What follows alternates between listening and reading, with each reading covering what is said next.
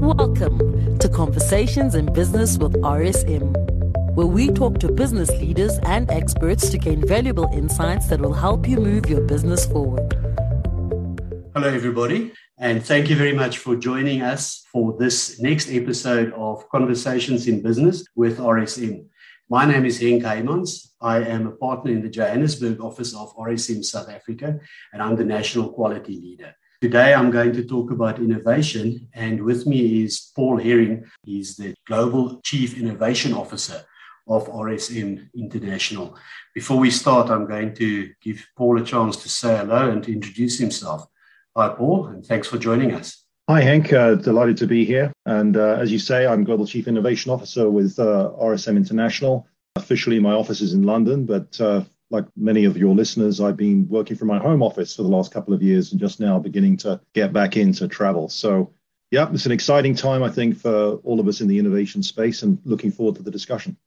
Well, it's interesting you mentioning working from home because that was something that is actually it's coming natural to us. We're all used to working from home now. But if you think about two years ago, it was a completely new concept, at least where I'm coming from in South Africa.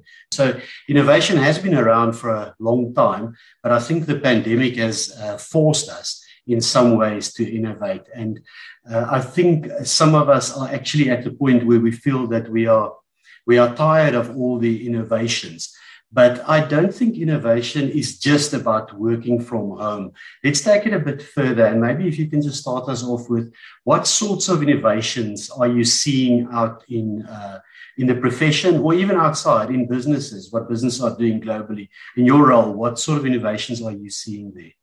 Yeah, thanks, Hank. And you're, I, I agree. I mean, innovation has been around a long time, hasn't it? Sort of thousands and thousands of years. But I also agree that the pandemic um, is not where we really saw innovation start and end. Uh, clearly, there have been you know, a number of, um, of mega trends in business and, and in our profession that pre-existed the pandemic. I think the pandemic has certainly uh, poured fuel on the fire, if you like, and accelerated a lot of them. Mm.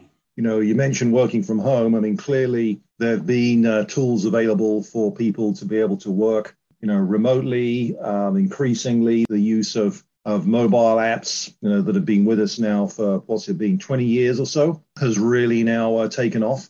But if you you know you ask me what innovations am I seeing, I think the uh, one one key shift I've seen is that um, there's a much greater awareness now than I think there was before of the potential that um, not only technology can bring, to enable new ways of working and um, new business models, but also the potential that data brings and a, and a greater awareness within businesses of the value uh, that can be extracted from, from data in um, making more effective decisions. I, I, think it's elevated. And um, if you go back, you know, 20 years, innovation was still there as a concept. But it wasn't mainstream, I don't think, like it is now. Mm. It was more those, those sorts of conversations were more relegated to the R and D type of space, right? So it was considered almost a back office function. Now I see innovation is front and center. It's a boardroom okay. conversation today. Okay, but you mentioned technology and data. Obviously, that's the first thing that comes to mind. Uh, does it have to be technology focused? I'm very focused on technology, and I know you are as well. But I'm sure there are some that are not as comfortable with technology is there room for that in innovation? I mean, you talk about 20,000 years ago. We're talking about now. Can you still innovate if you don't Absolutely. embrace technology? Yeah, and I think it's an important point, Hank, because um, clearly you, you don't need technology to innovate. That's one area, but processes and the way in which we do things is also a rich, fertile ground for, for innovation. In fact, some of the audience may recall back in the day when uh, business process engineering was a hot topic. Mm, I was studying the Right. So business process uh, reengineering. I mean, that's another form of innovation. It just happens to be focused on, you know, enhancing your business process. Uh, and, I, and, I, do think that uh, you know a lot of the people I speak to today in my role do tend to gravitate right away into the technology. As soon as you mention innovation, mm. I think, oh, this must be a technology discussion. And I think that's um, it's important to be aware of that risk because otherwise you miss opportunities uh, to innovate in around processes and people. So, for example, on the people side, one area of innovation, you know, we all are living now in a, a more acute war for talent as they say. And you know, one way that uh, businesses are perhaps innovating there would be to you know rethink uh, where do they go to hunt for new recruits. Is it the traditional campus recruits that they look for? You know, in, so in our profession, that would be accounting and finance, you know, undergraduates. Or do you look further afield? How do you shift uh, your overall recruiting plans to supplement perhaps your traditional sources with more experienced hires? So that's a that's an area uh, where you can apply innovation, not necessarily with technology, but can have significant business yeah. impacts. Yeah, um, you'll recall last year we talked about an initiative that we had in RSM South Africa. We uh, ran an innovation competition. And it was interesting how we got quite a number of entries, and we were quite encouraged by the creativity of the uh, entrants. But what I found interesting was a couple of them said, I've got an idea, but it doesn't really have to do with audit and accounting. So I suppose that doesn't really count. So uh, people think that if you have an idea, uh, innovative idea in in a firm like us, tax consulting and auditing firm, it has to be something that improves an audit or improves tax. There's other places where it can make improvements as well. Yeah, of course. And I think that actually is an example of, uh, I think, one of the greatest uh, challenges in innovation for pretty, pretty much any business, which is the business model innovation. So there's a spectrum of different types of innovation you can focus on, ranging from you know new products and services, enhancements to existing business processes. Uh, but business model innovation, I would say, is one of the hardest. And I think it's hard because we all have a frame of reference, right? And the more experienced you are and the more time you spend living in a particular frame of reference, the more difficult it is for you to think outside that frame of reference. So uh, perhaps that's one reason why, if you look across, you know, certainly the last hundred years since the, the last industrial revolution, most of the disruptions that take place in industries tend to come from the outside in, right? So the um, the upheavals and the changes that take place. So you know, Netflix, for example, is an often cited example, right? That business started out as uh, you know, rent your videotape from the store and then drive it home and pop it in your VCR machine right? And look how that's evolved. So that's completely disrupted the um, you know the cinema industry and the and the TV business uh, from what it was. Um, and I think the same holds true for other sectors. It's um, very very difficult to um, effectively disrupt from the inside. So that example you gave of people saying, "Well, I've got a good idea, but I'm assuming it's not really relevant because it's not audit and tax," is is perhaps an example of that. People make an assumption about the constraints of the business model that they're in. You know, I, I spent some time uh, uh, lecturing at one of the colleges um, here in Illinois on innovation, and I met with a group of uh, graduate students. And I found that the interactions with those students were similarly focused within a preconceived context as to what the business model was. So, a big opportunity there for those of us in innovation leadership roles to challenge that thinking um, and perhaps bring in perspectives from outside of the business to, to get people thinking a way that they other, otherwise wouldn't think. Okay, so outside, not only outside our business, even outside our industry. But something that we should also be careful of is people think, well, I'm not Einstein, or I'm not the next Elon Musk, or I'm not the whatever the next innovative thinker is. But there are roles for different kinds of people in innovation as well. There's probably even a role for the person who is always skeptical of innovation because we need them as a soundboard as well. There are those that probably need someone to sometimes pull on the brakes and to just to do a reality check. And then you also need, as you say, people from outside our industry. But you're right, that's actually much harder to put yourself outside the industry. So is there room for you if you don't see yourself as the, the most creative, innovative, the next Isaac Newton? Absolutely. I think it takes a it, it takes a village, as they would say, Hank, to you know really be successful with innovation. I, I tend to think of innovation as um, a continuum, right? So um, just like if you were planting a garden, you need to have a you need to have a fertile ground. You need to be able to plant seeds there, and then you have to water those seeds and you know provide warmth and sunlight for the for the plants to grow. And I think it's the same with innovation. So you need an environment that's conducive for it. You need something where those people within the organization who do have a creative mindset have a place where they can actually go to exercise that creativity uh, and they're recognized for it. So I think there's a role there. But then you also, if that's the only thing you do, of course, it, you're not really adding a lot in terms of business value. Ultimately, these ideas need to be, um, you need to be able to pick out from the large volume of ideas those that really offer the best opportunity to add value uh, and are a lot best aligned with your overall business strategy. So that requires a level of, um, of filtering. It requires some additional review, if you like, of the portfolio. Now, some organizations put a lot of reliance on their staff as a whole to provide that uh, input on the filtering through, you know, group voting, as for thumbs up, thumbs down, gamification, and other processes. Other organizations take a more top-down approach, so they rely on a, you know, a leadership group to review the portfolio. But you know that review process is a is a different skill. Um, you know, a bit more judgment. You know, there's more of a judgmental type of mm. role there, different type of um, of mind perhaps than the creative one. Now you're beginning to apply some tests and boundaries, which uh, the creative types perhaps don't necessarily think that first. But we've all been in these brainstorming situations where you're encouraged to not think about boundaries. And then when you move beyond uh, you know, the next stage in the process where you've selected your priorities, now you actually have to execute. And I would break down execution into, you know, two or three key steps. You've got design, right? There's a particular skill set around designing that particular solution. Then you, once you've designed it, now you need to actually build it. Um, in some cases, it's a it's an actual product or solution. In other cases, it might be actually taking a change that's conceived to a process and turning that into a new process. So it doesn't have to be a you know a software tool. It could be a process change or a different way of doing business. Um, and then you've got the launch phase, right? So there's all the communications that, that go with actually introducing that new way of doing things or that new solution. There's the change management with the target audience or those involved in supporting the solution.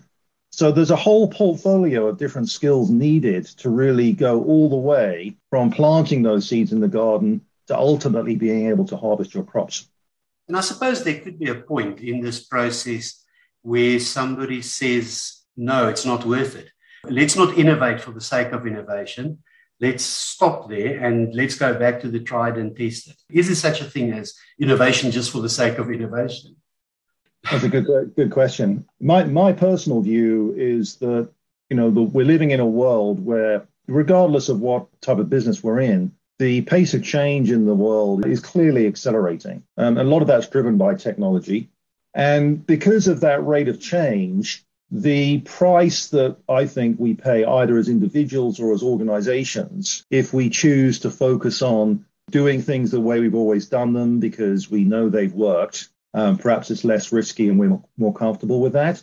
I think the risk that you pay, given the current environment that we're in, is much higher than it used to be. Mm. In other words, the risk that you face is that the services that you provide um, or the products that you sell are at risk of becoming less and less valuable to your audience, to your customers, your clients. Um, why? Because the needs and expectations of your clients and your users are evolving. So, you know, if, if you're not taking that continuous improvement and that innovative approach to the world, I would argue that you're inherently at a higher risk then of becoming marginalized by those players who are. So I, I, think it's a question of philosophy. Now, of course, I think organizations in some ways reflect the diversity of um, individuals.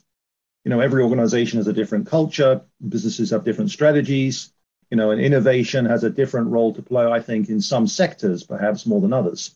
I don't think you'd want to have perhaps the same level of uh, radical innovation if you were in, uh, let's say, uh, a nuclear power plant management, as if you were in, um, you know, a business like 3M, for example, who's you know made their name because of their ability to innovate. So I think it has to be calibrated depending upon the nature of the business that you're in and and the culture that you're trying to either maintain or create. So the level of innovation varies between different industries and different businesses and different cultures. But we can probably say, unless you are in a business where your client base is extremely stable, your product doesn't change, your environment doesn't change, if you do not keep innovating to some extent, you are probably going to find yourself falling behind. Um, it's uh, you said already how difficult it is to come up with ideas, especially if you are thinking from the inside. How do you generate ideas? But now, fortunately, we've had this crisis. I say fortunately, tongue in cheek, we've had this crisis that has forced us to innovate, to speak to each other across time zones, to work from home, to um, access experts from anywhere in the world, to sign electronically, all sorts of things. So we've had this pressure. But I'm sometimes disappointed when I when I go back into the traffic and I see how much traffic there is again. I think we've just we've just wasted a good opportunity. How do we make this stick? How do we actually make this work now? Yeah, that's a good, good question, Hank. I, I I'm a big believer in the in in the power of uh, of the crowd, or to put it another way, the intelligence of the community as compared with the the intelligence of the individual. So let's give a couple of examples. So we started out the discussion here talking about working from home. Well, if you look at the workforce now, the workforce at large have not forgotten the experience of the last two years. So I, I believe that if you look at people you're, you're recruiting or if you look at uh, your current employees, there are different expectations now that we need to recognize if we want to be successful in attracting and retaining people. Okay, people have different expectations than they had two years ago in terms of mobility and, and freedom to work. So I think that is irreversible. An, another change I would argue is um, is irreversible is that many organizations, not all, have realized through being forced to work in this distributed model where people are remote of the potential from tapping into the broader group of personnel in the company than perhaps they had done previously. And I don't think you can put that genie in the bottle. And I think that's a good thing. It's a challenge to the traditional top down governance model mm. that many of us grew up with. But clearly, if you've got input from a larger group of people on a particular business challenge, you're going to get a much richer set of possibilities and thinking around that issue or opportunity than you would have if it was just one individual sitting in their office. So I think there's a lot of food for thought now. And I think the companies who are more progressive, the businesses that are more progressive, will be more successful in taking advantage of that way of thinking. And it's um, they will they will be the leading force in driving the change for the future. So I'm optimistic. I think that we will learn from this experience, and we're and we'll be entering a whole new era now of exciting possibilities. Thank you for that, Paul. At least you've got a more uh, positive view on this than what I had after I saw the effect on the traffic. Because the last thing we want is for this experience that we've been through in the last two years or so to simply be a, a blip in the timeline of history. We wanted to really make a difference and a positive difference. So maybe what we can say is to the people out there that are a bit skeptical like myself, if you are in a business that maybe not so receptive to innovation, maybe because of the industry that you're in, or maybe from a different generation. Look at these signs and try to make the best of it. Do not try to discourage it. Be aware that your uh, employees are now used to speaking to someone in a different part of the world any time of the day and bring them in and use those resources. I'm just using one example of what Paul said. So I think that's something that we could learn from it. Just be, be conscious, make sure we don't fall back into old ways. Um, so, all the way from innovation, we've now got to a bit of business process re engineering. Thank you very much for that, Paul. Uh, is there anything else that you can add before we go? Just a, a last message to our listeners at the end of the pandemic? Uh, I think, Henko, I've enjoyed the discussion. My, my, my passing thought would be that um, we can be as creative and innovative as we want to be. I think it's a question of the attitude that we take. So I would encourage uh, the audience out there, if you want your organization to be progressive, you know, do do reach out and be proactive in looking to inject different perspectives into your internal discussions. Think about who you're recruiting. Do you want a diversity of uh, points of view, or do you want to recreate the mindset that you've already got? So be proactive about it and intentional. And I think the sky's the limit, Hank. Great. Thanks, Paul. Thank you for joining us. That was Conversations in Business with RSM. Experience the power of being understood. Experience RSM. Visit rsmza.co.za